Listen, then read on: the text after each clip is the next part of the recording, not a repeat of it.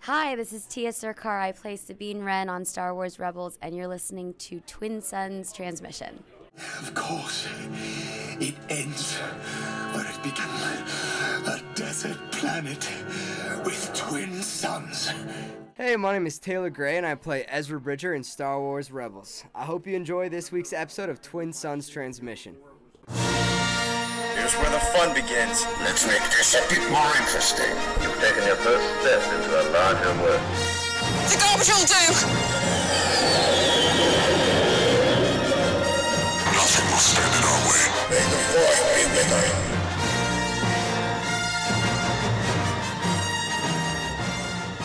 Hello and welcome back to another episode of Twin Suns Transmission. I'm your host Eric Pfeiffer, joined as always by Jesse Sanfilippo.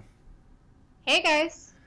Welcome to episode 141 of Twin Suns Transmissions. We're very excited to talk to you about all the new and exciting news related to Star Wars, and it's been a big couple weeks, Jesse. We've got a lot of cool stuff to discuss, uh, including the fact that we just recorded and posted our first episode of our Star Wars uh, Twin Suns Outpost Book Club, where we talked about Master and Apprentice, which was pretty awesome. A lot of fun there. Um, my girlfriend Amanda joined us on that one, and she's going to be sort of spearheading that. So if you're into reading books and have read Master and Apprentice and want to get some of our thoughts on that, definitely head over to um, either iTunes or our website or wherever you listen to podcasts and check that one out. But before we get into a lot of our news, Jesse, let's go into a, a segment of our show called How's Your Star Wars? How's your Star Wars? Ojaba. Tell that to Country Club. Ojaba.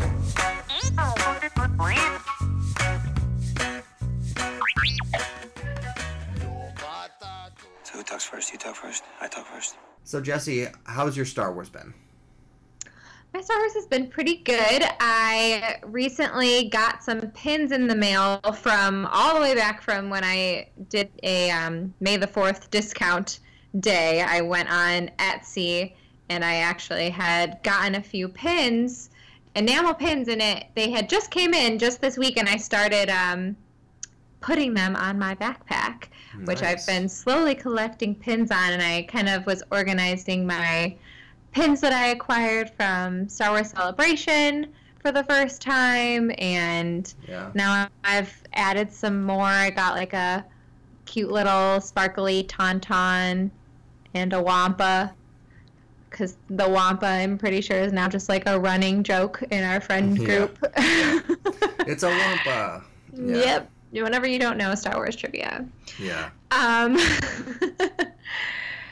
but yeah, so it's been fun just kind of organizing all my pins on my backpack. That's like my one thing that I think I've just kept on collecting Mhm. is I love these little enamel pins. They're so cute, and I love how creative um, people get when they're designing them.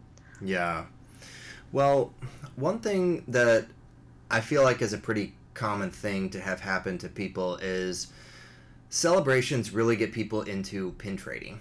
And especially like Disney will do that too, but if someone says, "Hey, uh, we're going to celebration," oh, cool. What are you gonna do there? Ah, we're gonna trade some pins. What? But at the same time, like when you're there trying to collect the pins and trade with people and open the blind boxes, and they're really cool, like the designs of the enamel ones and everything. I think you know even Amanda was like, "Oh, this is this is kind of addicting, like getting getting pins." Yeah. So, yeah, celebration will definitely do that to you. Yeah, I didn't even do any pin tr- trading. I had gotten one of the. I didn't get any blind boxes, but I got one of the packs. Um, I got the droid pack, and I think I just enjoyed the, the most. Just like pins that people just walked up and handed you. Like those Yeah. ended up being some of my favorite pins, and some of them they went from being like like real tiny little pins to like beautiful like enamel like this cost you too much money to just be handing it to me right now Yeah. pins like that i've just you know they got like somebody handed me a convor because i had a convor on my shoulder at the time and they're like oh i'm giving this to everyone with a convor it's this beautiful enamel pin that like uh, Meanwhile, I'm like, crap, my Convor's in my backpack. yeah but All right. Yeah. Yeah that, that's that's awesome. My star wars has been pretty good as well. Um, i've been playing a lot of galaxy of heroes uh, the mobile game and i've been trying to bump up all my ewoks because the c3po event is going on right now. So i've been working on my ewoks i've been working on my phoenix squad because i'm trying to get thrawn to seven stars which is pretty hard I'd literally like send out all my Phoenix Squad people, and they'd like get punched by Thrawn, and then I'll be dead. So I'm working on getting them stronger so they can actually do things, and my Old Republic so I can get Revan. So I've just been kind of working more on those guys now to try to get some of the the legendary events or the marquee event characters that they have.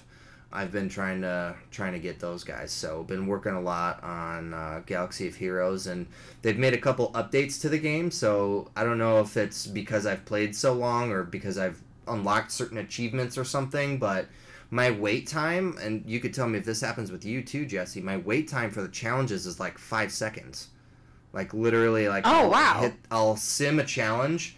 And then five seconds later, I can sim it again, so I get through my daily challenges very quickly and uh, it works works out pretty well. So Ooh, see, that is awesome. I haven't played in a while, and part of it is because it takes so long to reboot some of that stuff, and I end Yeah. up like I'll play one time in the morning and end up just completely forgetting about it the rest of the day. So if I can like go bam, bam, bam, and knock out all my challenges in one sitting, I feel like that would get me back into it. Honestly. yeah, yeah, it's it definitely helps um, getting things done quick. And I've I've gone through the galactic campaigns or whatever they call it so many times, so I can sim those. So I feel like the more you play, the the quicker gameplay becomes, and therefore you get stuff done quicker. And I don't know, it works out pretty well.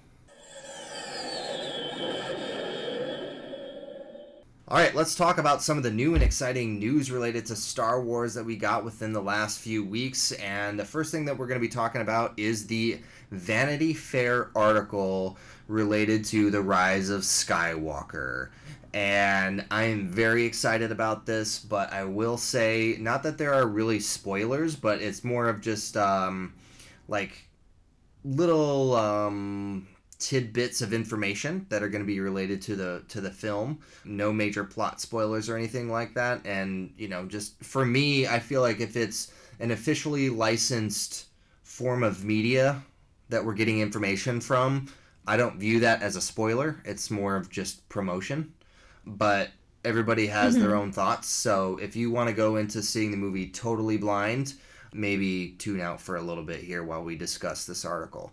But man, it it was it was awesome. I don't know if you read the whole article. It was pretty it was pretty long. It was a pretty long article. It was by Lev Grossman and the photos were by Annie Leibovitz and there was also a video that went along with it as well. It was like maybe a minute and a half or 2 minutes or something like that. But what were the biggest takeaways like whether it be photos or information from this article that you got?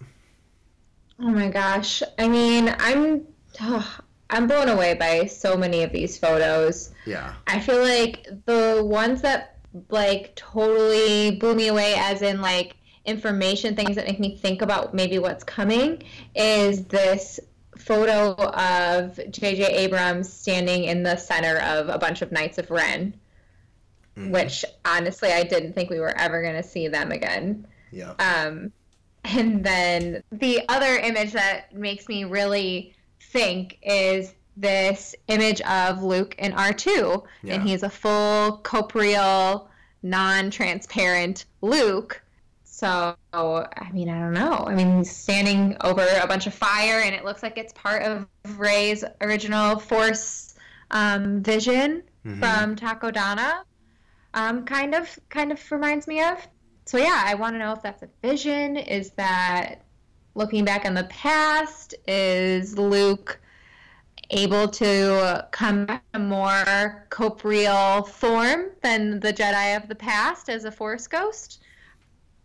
It's so exciting. Flip a coin, who knows? I mean, it's yeah, it's all speculation at this point. It's it's it's crazy. And they do this all the time with Annie Leibovitz going to the to the set of the movie and taking all these amazing photos, and then they'll spew them out to us through, you know, magazines and Vanity Fair and everything, and the photos are just so beautiful every time. They make you think, they make you cry, they make you excited, they make you want to go out and buy the magazine right away. I think the biggest photo that stood out to me was the photo of Zorii Bliss, Keri Russell's character in this movie. She was um, revealed to be uh, in the film, and she's going to be Zorii Bliss. And she's seen in the Quarter of Thieves on the snowy world of Kijimi. Um, which I think is pretty pretty cool. I just like the aesthetic, like it's almost like a maroon burgundy purple type outfit with um, she's got some weapons. She's got a helmet. I think she's going to be a really cool character, and I can't wait to see what what she does. I agree, and there are so many like little mini articles within the main article, and there was a certain point when Vanity Fair literally shut me down. It was like, "Hey, you want more of these articles? Then, then you have to subscribe." And I was like, "Oh, I, I didn't know I was I had a limit." Yeah. Um, but in this, um, there was a specific. It was a very short little article where they went into barely any more detail on Zorii Bliss, and they just hinted at her outfit looking a lot like um, Zam, Mm-hmm. which was initially my thought when I first looked at her. It was like, oh, that reminds me of Zam. Um, so I thought that was cool that they called that out. Yeah. Maybe she's part of like the same, I don't know, scoundrelly group Yeah. as Zam was. I don't know. Well, she's going to be in the Quarter of Thieves, which sounds pretty scoundrelly. Yes. So, yeah, could be. Uh, we got a picture of General Hux, played by Domhnall Gleeson, and Allegiant General Pryde, played by Richard E. Grant. Um, and they're going to be on the bridge of Kylo's Star Destroyer. So um, they look they look very determined, I guess is the right word, aboard the Star Destroyer. So we'll see what that does. Um, we get Finn and Jannah, played by Naomi Ackie, and they're going to be riding Orbaks against, and this is what they say in the article, against mechanized forces of the First Order. Which makes me think like droids or robots or Yeah. maybe something like that, which I think will be pretty cool. We haven't seen that really from the First Order. I mean, we've seen uh, you know the big walkers and the vehicles and stuff like that, but mechanized forces, we'll have to see what that is. Yeah, I'm excited to see what kind of droids the First Order would have. Yeah, Or if they just like dug up some old B1s. yeah, you're right. Probably not. Yeah. So we also get more information on the planet in the desert, and it's called Pasana. And this is where, in, at Celebration, they revealed that they were in Jordan filming a lot of the scenes on Pasana. And uh, there's a photo of the Aki Aki. Um, they're gonna just be natives of the planet, and they're played by Jordan locals, which is pretty cool. Like, can you imagine just like walking around and being like, "Hey, uh, do you guys want to be in Star Wars? As you know, we'll give you like a a robe and a Right. mask, and you could be in the movie." Like, can you imagine just having that conversation? That'd be awesome. Could you just like imagine just going about your day and now all of a sudden you're in Star Wars? Right. if only that would happen to me. Right. Um, yeah, that was pretty cool. And we got a lot more information on um, what what they really had to do in Jordan. It's a desert valley in southern Jordan where they filmed it. It's called the Wadi Rum or the Valley of the Moon. And they chose this place because it was pretty much in, uninhabited and just very beautiful. But what I thought was really interesting and one of the biggest takeaways I took from the article is that they literally had to build miles of road into the desert and basically set up and built a small town for the cast and crew out in the desert. So obviously there's going to be, you know, the Jordan the Jordan police and like security out there, so I'm sure not everything was pleasant with that or whatever negotiations had to be done to make sure that everything everybody was safe and stuff, but I thought that was pretty pretty cool. I mean, you got to love the determination of Lucasfilm and JJ to want to actually go out on location and not necessarily use green screen for everything, but I'm sure there were some complications with that. Yeah, I wonder like I mean, I don't want to spend time talking about this, but I'm really intrigued by this road. Like how do you just like Yeah. build a road Yeah. in the middle of the desert? It's wild. Yeah, and then it's kind of funny because Oscar Isaac he ends up showing up on set, right? He goes to the Wadi Rum and he's like sees a green screen, and he's like, "Wait, we're out on location. Why is there a green screen here?" It was just kind of funny that they had to travel all this way, build roads, and then there's going to be a green screen out there. Um, but it turns out that they needed the sand to interact with light in a certain way to create a certain scene. So they're just pulling out all the tricks and everything for um, for this planet Pasana, which I think is going to be pretty cool. So, like you said, we're getting the Knights of Ren back. They're masked warriors with specialized weaponry. Six of them appear in Rey's vision in The Force Awakens, and then obviously we see that one gets sliced. A clan leader, according to this article, was sliced by Kylo in that vision. So, kind of interesting there. They talk about um, 65,000 people being at Celebration in this article, which is kind of interesting. I never knew what our final count was, but that's pretty cool 65,000. Anthony Daniels, they did a quick interview with Anthony Daniels on his experience in the film, and apparently he had some issues getting. Um, getting some of his lines down because he didn't get his script until right before shooting and then he couldn't remember what they were so one of the lines that C3PO does say that he was having trouble memorizing was common emblem. So, common emblem is going to be a line spoken by C3PO at some point in the Hmm. film. We just don't know in what context or when that will be. So, yeah, I thought that was pretty cool. We get a little bit more on Billie Lourd, right? And obviously, we know everything that happened with Carrie Fisher and, you know, having her footage kind of be recycled from The Force Awakens and some previously unseen scenes with her. And so originally, JJ was like, Billie Lourd is not going to be in any scenes with Leia. That's going to be too painful. I'm not going to have her have to watch herself with her mom that's not here anymore and stuff. But Billie Lourd was like, no, I want to be in the scenes. Like, that's my mom. I Mhm. want to be in it. So I thought that was pretty cool. Yeah. I'm so excited to get to see how they complete Leia's story. Just Yeah. Everything everything with the Rise of Skywalker uh, is gonna make me cry. Knowing Yeah. that Leia's not there anymore, knowing that it's the final episode of the Skywalker saga, seeing what happens with some of these characters that may not make it. I don't know. I think it's gonna be a very emotional film. definitely.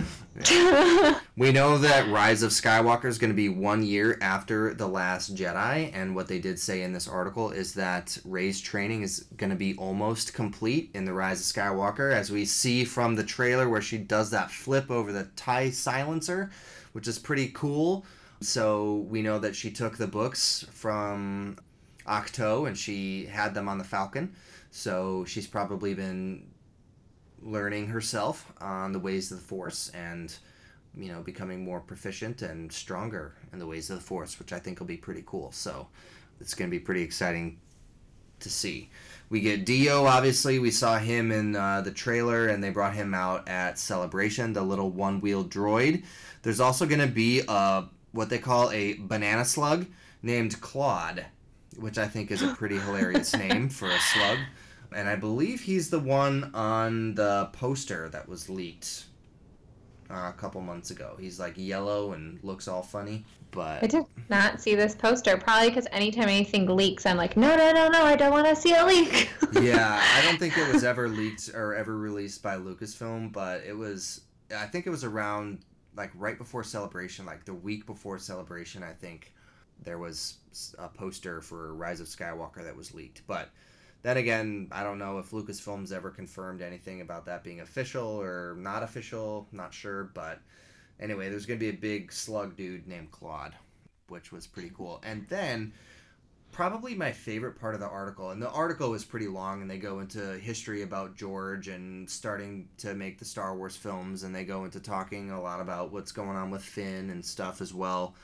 But what I really loved was toward the end of the article, they talk about the future of Star Wars.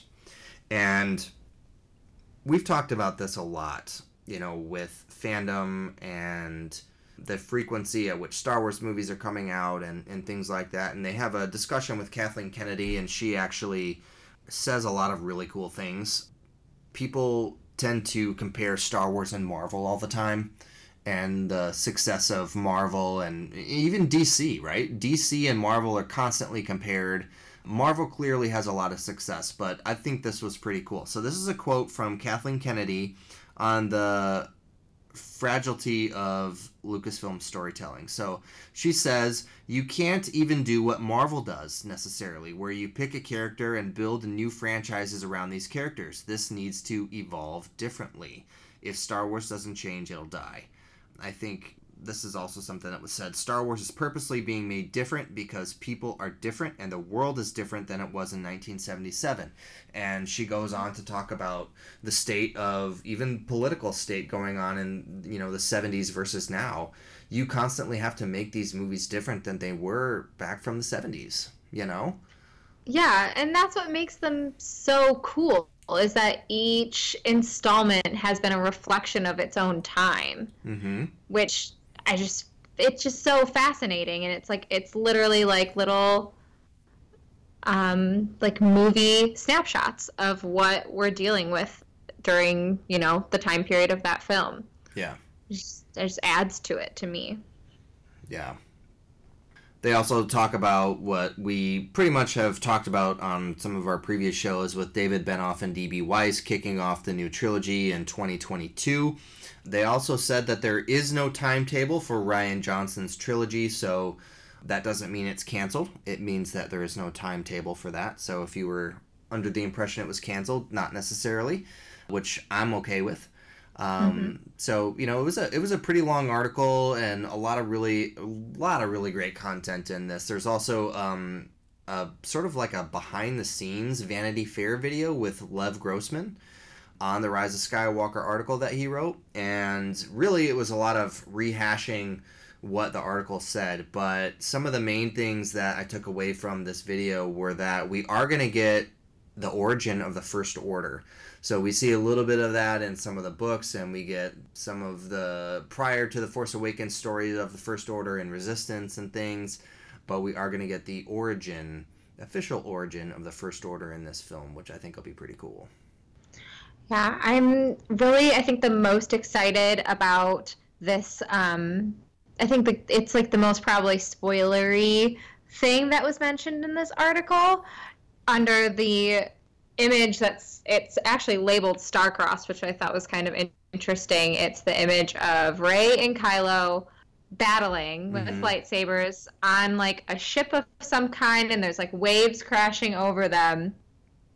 It looks awesome. Not only do I love seeing lightsaber battles in different environments, but under the description for it, apparently Adam Driver had said something about their relationship and he said that that the force connection or maybe bond will mm-hmm. turn out to run even deeper than previously revealed so i thought that was super interesting and then to also call the the photo i mean this is vanity fair calling the photo this star-crossed so it ne- necessarily doesn't mean anything because that's just vanity fair being like oh star-crossed yeah. but I mean, star-crossed. Star-crossed has a very Shakespearean mm-hmm. vibe to it. Star-crossed lovers. Like, obviously, this is not like a romantic story like we might have anticipated from the Reylos of the world, which I'm kind of on board with now.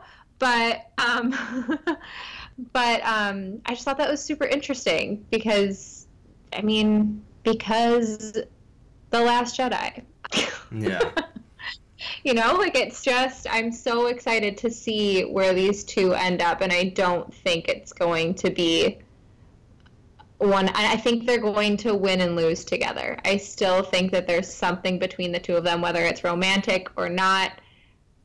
I feel like there's something more to that relationship than just Rey beating Kylo for the good of the light.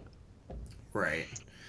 And as we talked about, if you listen to our show on Master and Apprentice, uh, we talk about the prophecies and how some of them could potentially be related to episode 9 and we're thinking like well how much does claudia gray actually know? Like what did they tell her? How much does she know about what's going to happen in episode 9 and so sometimes she might have just been given nothing like they you know they they show us and they mention in this article that anthony daniels didn't get his script until right before shooting with Star Wars in today's world, they are so secretive about everything. At the same time, because they have a story that's so expansive, I think they do need to tell some of the people some of the information so that they can create the world even more detailed. You know what I mean? So it's hard mm-hmm. to say. Like, hard to say how much does Vanity Fair actually know? Are they just labeling things and putting putting captions to things that mean nothing? Or do they know more than we think they know and they're actually giving us some information? I don't know. Yeah. But this Lev Grossman guy, he's like, you know, when you go to all these shows and you interview people, sometimes celebrities let things slip on accident and then you can't unknow it. So, then it's printed in Vanity Fair. some of that stuff is is like even this Lev Grossman guy. The someone was like, "Well, do you know of anyone who dies?" And he's like, "Well, I know some stuff, but I'm not going to say anything." And so none of that stuff was put in the article or anything like that. So I don't know. It'll it'll be interesting to see what if you when you know when Rise of Skywalker comes out to watch the movie and then go back and read this article and see how much they actually knew. But yeah, and I mean, really, the only other thing I was gonna mention too much about this was, like you said, the Rey and Kylo bond, and they're making a pretty big deal out of it. So I think it means something. Even in the new set of Star Wars Destiny, which is called Spark of Hope, which is not even out yet. Rey is a hero, Kylo is a villain. Normally, you cannot have heroes and villains on the same team except uh, like if you have a neutral character like maybe a bounty hunter would might be considered a neutral character depending on who it is like hondo ohnaka right? He's neutral so he mm. can be on either hero or villain team. But rey's hero kylo's villain but there is a special card that you can play that will allow them to fight together. Only those two rey and kylo. So i think it'll be interesting to see how that bond evolves and what that bond means uh, I just that's just a natural progression to me of this saga. Mm-hmm. You know, we've done we've done everything else. Like that would be the new thing to do. That would be like the the interesting way to make this story be like how is this going to end? I have no idea how this is going to work out. Like it would be them Yeah. getting together in some way. And some people know. I'm so excited. Yeah a lot of people are like, well, what do you think's going to happen in Rise of Skywalker? I'm like, I don't know. I literally don't know. I could sit here pulling ideas out of my face and trying to I know. come up with something that I think could be feasible. My favorite thing is to just sit back and see what they do. Coming from somebody who wants to work for the story group, it is kind of strange to hear them say that, but at the same time like I just I'm excited for everything that they do with it. I know I'm not going to be disappointed with Rey, like people are like, "What do you think's gonna happen? What What do you want to have happen?" I'm like, well, just because I want it to happen doesn't mean that I think it'll happen or whatever. If Rey turned out to be right.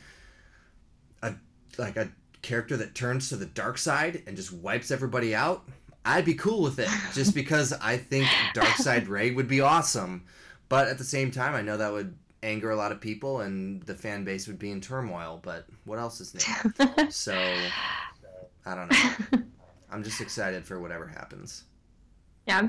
Speculating is super fun to me. This is just there's so little here. Like it feels like we got a lot mm-hmm. when you're when you just see the volume, but when you're really thinking about it and thinking about the information you were given, it's like I still know nothing about this film. the so it'll be easier. is so long, and there's the two different I know. covers and everything. You're like, oh my gosh, so much stuff, and you read it, and you're like, don't know anything yet.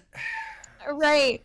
So it'll be more fun to speculate as things get closer and we get more trailers. We can actually make like, like see how his eyes are looking in this picture, and he's Yeah. looking to the left. I don't know. I think that means he's gonna betray everyone. Like, like you know, like that's Yeah. I feel like where we're at right now. Yeah. So we'll be better, better able to have more sound theories as we get closer. Right.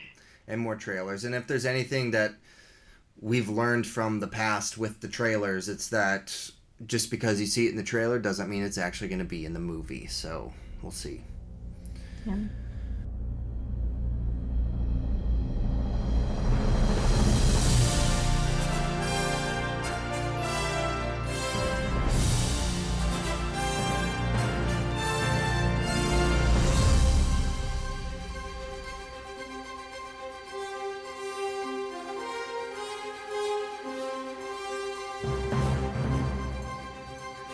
Let's talk about Galaxy's Edge. Now, Galaxy's Edge opened in Disneyland on May 31st, and there was a dedication ceremony. Jesse, did you see any of the dedication ceremony? I did. I watched it live. I was so it was I was so stoked because I really wasn't ready for it and somebody had just tweeted like live now and I quick turned it on Ah. and it was, yeah and it was just so it was so fun. It's it's like one of those things where we've just been kind of like dreaming about it. Like oh this is Star Wars land. We're to get to live it. And then just seeing this like crowd of people just being so excited and getting ready to experience it and being able to kind of through the power of the internet experience just a little tiny corner sliver of it just made me all the more pumped and ready to move in Right, right. I can't even describe how I'm feeling about it right now because on one end of the spectrum, I'm like super excited for everyone that was at the opening for Disneyland. On the other side of the spectrum, I'm like, I just want to go. Like, I'm going to Disney World, which is not open yet. So I feel like I'm in this point of limbo because Yeah. the whole point of me, I like, I wanted to go to the open, right? Being there day one at the open, I wanted to be there. I feel like Disney World is typically bigger, and I think they normally they have more and a lot more like spread out in space and stuff. So I picked Disney World. I'm not regretting that decision at all, but at the same time, it's Mm-mm. like, man, Disneyland is open now, and there's so many people there, like having a good time and posting pictures, and I'm like, oh man, this is this is. I'm so impatient. Like I want to go right now. I know, and I've actually seen, I don't know if you've seen any of these pictures, but people are actually decorating phone cases to make their actual phone look like the data pad because when you step into Galaxy's Edge, the Disney Parks app, Yeah. we've talked about this before, it turns into a data pad. So people are a- actually like tricking out their phone cases That's to be more in world. Because you know you can buy clothes to make yourself look like you are part of the world. And obviously we all know how to dress star wars. Um, so I, you just can be 100% immersed in it if you want. And just create people are creating their own backstories. Like you're gonna step in and if you want to pretend you are in it and you are there like it's gonna be the easiest thing in the world because Yep. it's completely designed that way Well, someone posted online the other day. They're like, so if Batuu is canon and Galaxy's Edge is canon and everything that's like going on in there and everyone has backstories and everything that's all canon. So then if I go there, does that mean I'm canon in Star Wars? Yes I'm like, yes, you are. Which is pretty cool.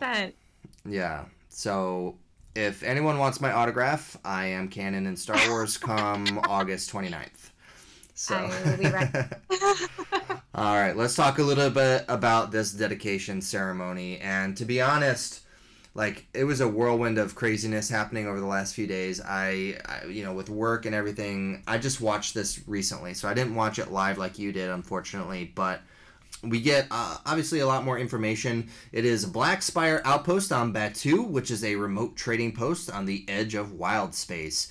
It's 14 acres, which is the biggest themed expansion ever done at Disney, and that was pretty cool. For everybody who watched the live stream, you were able to download a special Galaxy's Edge wallpaper for your phone or your computer.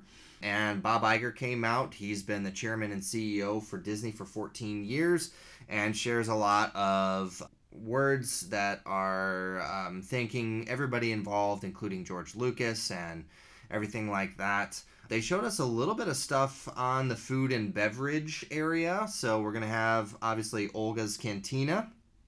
Um, which looks incredible. And everybody that I've talked to and everybody that I've seen post videos and stuff on online is talking about the cantina. Um, apparently, the drinks are absolutely amazing, expensive, but amazing. So I'm excited, and yeah, it's Disney, so Yeah. Um, but apparently, and I, I'm I'm doing my best to save money before I go, but apparently there's a seventy-five dollar beer flight that is like a Rancor themed beer flight, and I What? freaking love Rancors. and it's like a it's like this tray right and there's i think there's four different beers and obviously there's you know beer flights are going to be smaller but like there's teeth that come out of the bottom of it and everything and you get to keep the whole beer flight like souvenir tray and all the cups and stuff but it's Oh 75 bucks God. so that's totally expensive but probably Worth it. totally worth it yeah so that's totally worth it. yeah that Um, sounds so. Yeah, so that seems pretty cool. I've seen people post pictures of. I guess there's a Porg uh, souvenir cup. I don't think that one is an alcoholic beverage, so I think that one might be a little bit cheaper. Uh, but you're still gonna be paying probably 25 bucks for uh, the Porg, the Porg souvenir cup. And then I, I think there is a Ewok one, like a Endor themed souvenir cup there too. Um, I've heard everybody's raving about the food. There's a Ronto Roasters where you can get like a Ronto wrap, which is like a meat wrap. I've seen blue and green milk. I guess they have green milk there as well, and there's like milk stands where you can go and get your milk. So seems like the food and beverage area is going to be pretty cool. I feel like they have. I mean, how many times have you like shaken your fist into the air and yelled, "Take all my money! Like I'll give Yeah. you all my money if you do this," and they've done it. So. I mean, some of the stuff may be really expensive, but we have shaken our fists into the air and told them that we would do this. We would give them all our money, and I'm prepared to do so. Yeah, definitely agree. They they had a whole segment on merchandise, uh, Black Spire Outfitter, and that's where they have costumes, and you can buy bits and pieces and create your own costume, or you can buy um, like Jedi robes and stuff like that as well. So that's going to be pretty awesome. Um, gotta love the costumes. There's going to be a creature stall where you can get like porgs or quacking monkey lizards or other different types of animals. Obviously, there's a place to build your own lightsabers. There's a droid depot where you can build your own droid. We've talked about a lot of this stuff before, but it just seems never ending when it gets to uh, comes to Galaxy's Edge. So that's pretty cool. And I'm assuming I was watching the same live stream that everybody else was, but they did give um, a little tidbit on a greeting on Batuu. I don't know if that was in yours or whatever, but it was called. Uh, they say "rising moons" is sort of like a hello, Yes. like a greeting. I thought was pretty cool. Yeah, it's just, I just can't wait to get immersed in this place. Yeah, It just looks like it's one of those things where when you step in, you have no idea you're in Disney anymore. You're now on Batuu. Mm-hmm. Yep, that's how it seems like. And to be honest, I mean, I know they have the reservation system and they have the time limit and everything like that at Disneyland. And I'm sure as time gets closer, we'll get a little bit more information at Disney World. I know they're having extra, extra magic hours for people who are at some of the resorts and stuff at Disney World. I don't know exactly how that's all going to work, but when we get closer, we'll talk more about that for those of you who are going to go to Florida but yeah, it it's it's gonna be pretty pretty great to to see. But I don't think just from some of the pictures that people have sent, it doesn't seem overly crowded. Like, I don't know. Like, I've seen pictures of people around the Big Falcon and stuff, and people walking through the lines of the rides, but it doesn't seem like it's so crowded that you can't move. But I've also at the same time heard that as soon as the doors opened or the gates were opened on the 31st, that the line was capped for the cantina after five minutes. So I don't know. And I have a feeling it's going to be one of those things where, like, okay, if you're going for three days, one day do food and drinks and the cantina, another day try to get your shopping done, another day try to do the ride. You know? You know, yeah, it, it is it, the, in these initial stages because I I don't know if anybody's been to Harry Potter World, but especially when this first came out, when Harry Potter World was new, it was like it would be like three four hours if you wanted to get into Ollivanders and have you know your wand choose you, or if you like when I went initially and I went like years after, it was three hours to do the main ride the Battle of Hogwarts ride, three hours. And my, at the time, boyfriend's family was like losing their mind that they were standing in this line Yeah. with me. And then I just went back this past year and you know, I we you'd be standing in line and you wished you were in line longer because there was so much cool stuff to look at. So Yeah. it's gonna be like out of this world crowded but I mean, in a couple of years, it'll die down and, and be just, just like a beautiful little home retreat that we can go away to, Yeah. to be to be in Star Wars. and there was the John Williams like theme song for the park and everything that I downloaded this past week and I've been playing that and to be honest it's helping me not spend money like Oh, on a daily basis. Yeah, it's reminding me that I'm going to Galaxy's Edge and I need to save up. And so I'll I'll play it on my way to work and I work in a collectible store and we're getting new cool Star Wars stuff in all the time. And so playing the music on the way to work is helping me get in the right mindset for that day like don't spend money on stuff today. So I think it's it's pretty cool. They ended up bringing George Lucas onto the stage for this dedication ceremony, and I just love George. the The dude rolled up in like tennis shoes and jeans, and During his know, George Lucas costume. yeah. and uh, he said that this is basically Star Tours on steroids at a level you can't possibly believe. So I, I mean, I grew up with Star Tours. I went to Star Wars weekends for the first time in 2003 and rode Star Tours for a bunch of bunch of years. And then in 2010, I participated in the last tour to Endor at Disney World, where it was essentially some of the last times that the original version of Star Tours was being run. So that was sad to a certain extent. And then Yeah. they had the following year, I think they shut it down to make it the 3D attraction. And I have shirts for the launch of the new Star Tours that have the logo of the, you know, launch weekend and stuff like that on there. So I, you know, Star Tours is near and dear to my heart. I've spent countless times getting on the ride, going through the line, getting back in, going on it again, repeat um, over and over again. So if George is saying that it's Star Tours on Star Tours on steroids at a level we can't possibly believe, I'm, I don't know. I don't even. I think I might just explode. you probably will. You'll probably cry walking in. And Yep. Someone should record you. You're, you're the expert at that. Billy Dee Williams was then invited to come on stage. His daughter escorted him up the ramp right under the Falcon, which was awesome. He's got that iconic Billy Dee Williams laugh that really just never never leaves you. It makes you laugh too because it's Billy Dee Williams laughing. It sounds like Lando. Um, Yeah. He got up there and he's like, "Well, Lando never left me." And and uh, one of my favorite quotes that Billy Dee said during this dedication ceremony is that to all the fans out there, thank you. This land is for you, and Yeah. that made me so happy to hear him say that. You can tell he's getting a little older, and you know he's using a cane to get around and stuff, and to have him show up, uh, the original owner of the Falcon, was pretty awesome. He's still got it though. He's got that like swagger and that charm that Yeah. it is just he'll always be Lando. Yeah. Definitely. And then Mark Hamill came out and Mark was saying that the last time he was in a Disney park with George Lucas was for the opening of Star Tours, um, which was many moons ago. And so now he's standing there right under the Falcon at the dedication ceremony for Galaxy's Edge, which was huge.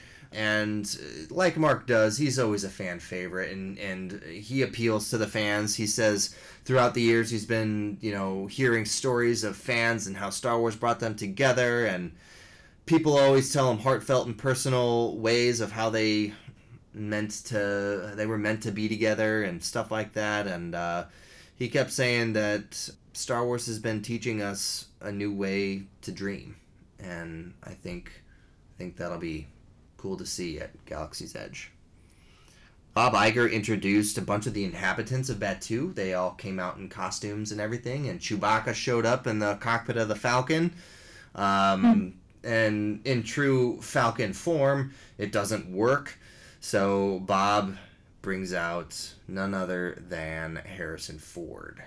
And Harrison, I just love that he's been so involved in coming out and being at these events and it could have been one of those things where it's just like well it's in his contract he's got to show up but it doesn't matter like i'm just happy he's there Yeah. He that like really kicked it off because they've spent the whole thing standing in front of the Falcon. So to have him there and give it that last little tap it needed, yeah and it, it right before, and I don't know if they realized he was going to do this. It almost seemed like something he did on the fly, but he dedicated it to Peter Mayhew. yeah He like pointed out at the camera and he was like, "Peter, this one's for you." yeah Mm. Peter. This one's for you.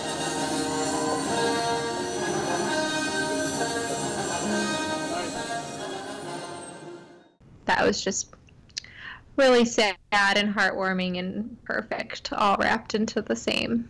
right. Especially because you know how close han and chewie were. You have literally chewbacca in the cockpit of the falcon and you know the iconic harrison ford han solo standing right in front of it saying those and dedicating it to peter. So having the falcon function properly after after he smashes it a couple times um, you know the fireworks go off and and the park is is open so I think it was a very beautiful dedication ceremony. I think it was incredible that Harrison dedicated it to Peter. I was not expecting that, but this is going to be an unforgettable experience going to this park. I understand that it's crowded. I understand that it's expensive, but I feel as though if you are a Star Wars fan, you need to go because I think it'll be worth Yeah. it for you. Even if you're just going to walk around and go on a ride and, you know, steal a coaster from the cantina, just Yeah. just go. Like it's got to it's just I'm like beyond words for how excited I am for this, and I don't even have plans to go. Yeah. Like you know, like like I know I will, probably won't be there for like a year or more, but I'm still like out of my mind excited for this. Well, I feel like you should be more excited for this than a lot of people who just collect figures and stuff because while there will be figures at Galaxy's Edge, I, f- I feel like they're trying to make this as legit as possible as far as feeling in the story. And you, more than almost anyone I know, just really like the things like the wands and the the stuff, the chocolate frog boxes that make you feel like you're in the story. I saw someone post a picture today that they got Hera's Kalikori. It's literally like a replica of Hera's No. Kalikori. Yeah. Okay, yeah, see, I'm gonna give them all my money because I don't, I'm not like a big collector. Like, I bought a few figures here and there. I got really excited about it for a minute and then I was like, oh, yeah, I don't need these figures. But I, I love, yeah, I love things that are in world. Mm-hmm. And that's like what this entire place is going to be from Yeah. the lightsabers to the droids to the coasters on the bar. Like, I, I don't know what I'm gonna do with myself. it's gonna take some serious prioritizing. Yeah. Well, like between the the holocrons and being able to physically put a crystal in a lightsaber hilt that you built. Right. I'm gonna need like multiple hilts, like multiple crystal. Like I'm not gonna, I'm not gonna get out of there alive. like, yeah. I want everything. Yeah. Well, as soon as I saw that Kalikori from Star Wars Rebels, I was like, "Oh crap, that's I need that. Like that thing looks awesome. I don't know how much it was, but I don't want to know." I know. Um, I, I feel like it's gonna be one of those things where it's just everywhere you turn, there's Yeah. something that you never knew would be available, and now you need to have it. yeah. It's fine by me. And a lot of people were saying too, like previously, even at Hollywood Studios and Disneyland, they'd have schedule appearances like at Launch Bay, right? So Chewbacca's going to be available from this time to this time. Go get your picture. I think in Batuu, Chewbacca's just going to be roaming around the park because it's Batuu. And Yeah. he would be roaming around this trading post, right? Or maybe he'd be by the Falcon, or maybe he'd be looking for somebody and uh, a lot of people are saying, yeah, they're just roaming around, and you can go give them a hug or talk to them or whatever. And uh, you know, they're like, you actually run into them a fairly decent amount, like more than you'd think you would. So, oh wow. Yeah, it'll be cool to to see what the structure of it will be like. So, I'm excited. And we'll have a lot more from Galaxy's Edge as people continue to go and can provide more information to us. It's literally been the first week it's been open, so um, hopefully we'll get a lot more information soon. And then I'll be going in at the end of August, early September for the opening at Disney World. Um, so I'll be given a probably similar to what we did at Celebration, where I'll bring my recorder and talk about my day.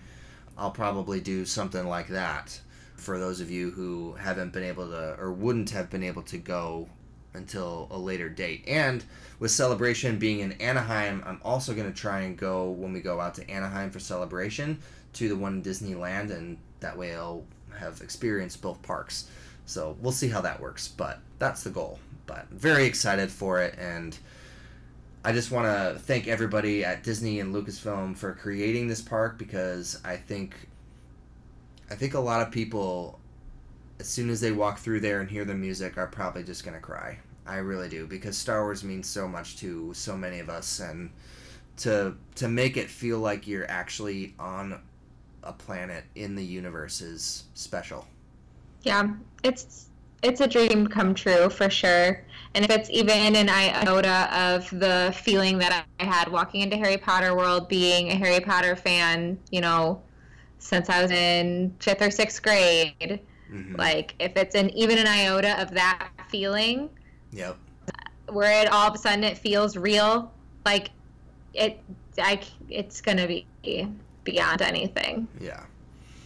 And there's so many like books and comics that are coming out related to Galaxy's Edge and Batuu and stuff like that.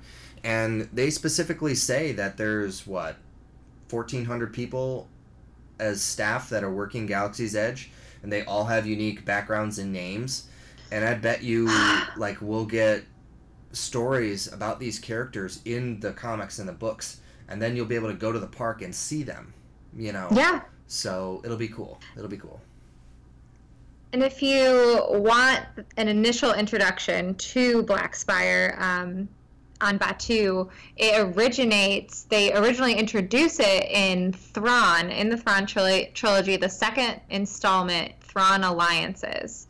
And the Twin Suns Book Club is, is starting the Thrawn trilogy right now. We're on the first Thrawn reboot novel by Timothy Zahn right now. So if you want to be on that journey with us and get, a little glimpse onto Batuu next month in Thrawn Alliances, um, join us and we'll get ready for Galaxy's Edge together. All right, so that'll pretty much do it for this episode. We hope you enjoyed our discussion on the Rise of Skywalker Vanity Fair article and video, as well as the opening of Galaxy's Edge at Disneyland. Very excited about those two things, and there's going to be a whole lot more Star Wars coming up this year. Uh, as we get closer to the Rise of Skywalker in December, there's going to be a ton of stuff to do between now and then. Um, I can even confirm this that um, vendors are starting to reach out to to uh, collectible stores like the one that I work in about episode 9 merchandise and stuff for Force Friday. So um, we're going to be getting a lot more information on that as well. So pretty cool stuff to look forward to. So for Eric and Jesse, you've been listening to Twin Suns Transmission. Jesse, would you like to tell people where they can find us on social media? Yeah, you can find us on Facebook, Twitter, and Instagram, all under the handle at Twin Suns Outpost. All right. And if you're looking for other places to listen to our show, you can find us on our website, which is www.twinsunsoutpost.com. Click on the tab on the left hand side that says podcast, and you'll see all of our shows right there. You can also find us on the Star Wars Podcast app through the Google Play Store or on iTunes. Thank you so much for listening to episode 141. We'll see you next time, and may the Force be with you. Hi, this is Vanessa Marshall, Hera Syndulla from Star Wars Rebels. You've been listening to Twin Suns Transmission, an exciting show where sand gets everywhere. Thank you for listening to this presentation of the Twin Suns Podcast Network. May the Force be with you, always.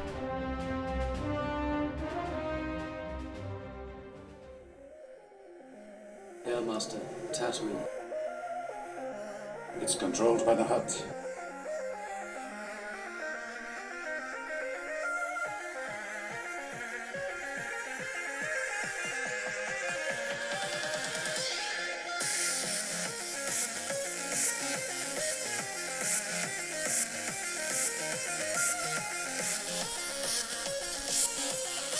I'll meet you at the rendezvous point on Tatooine.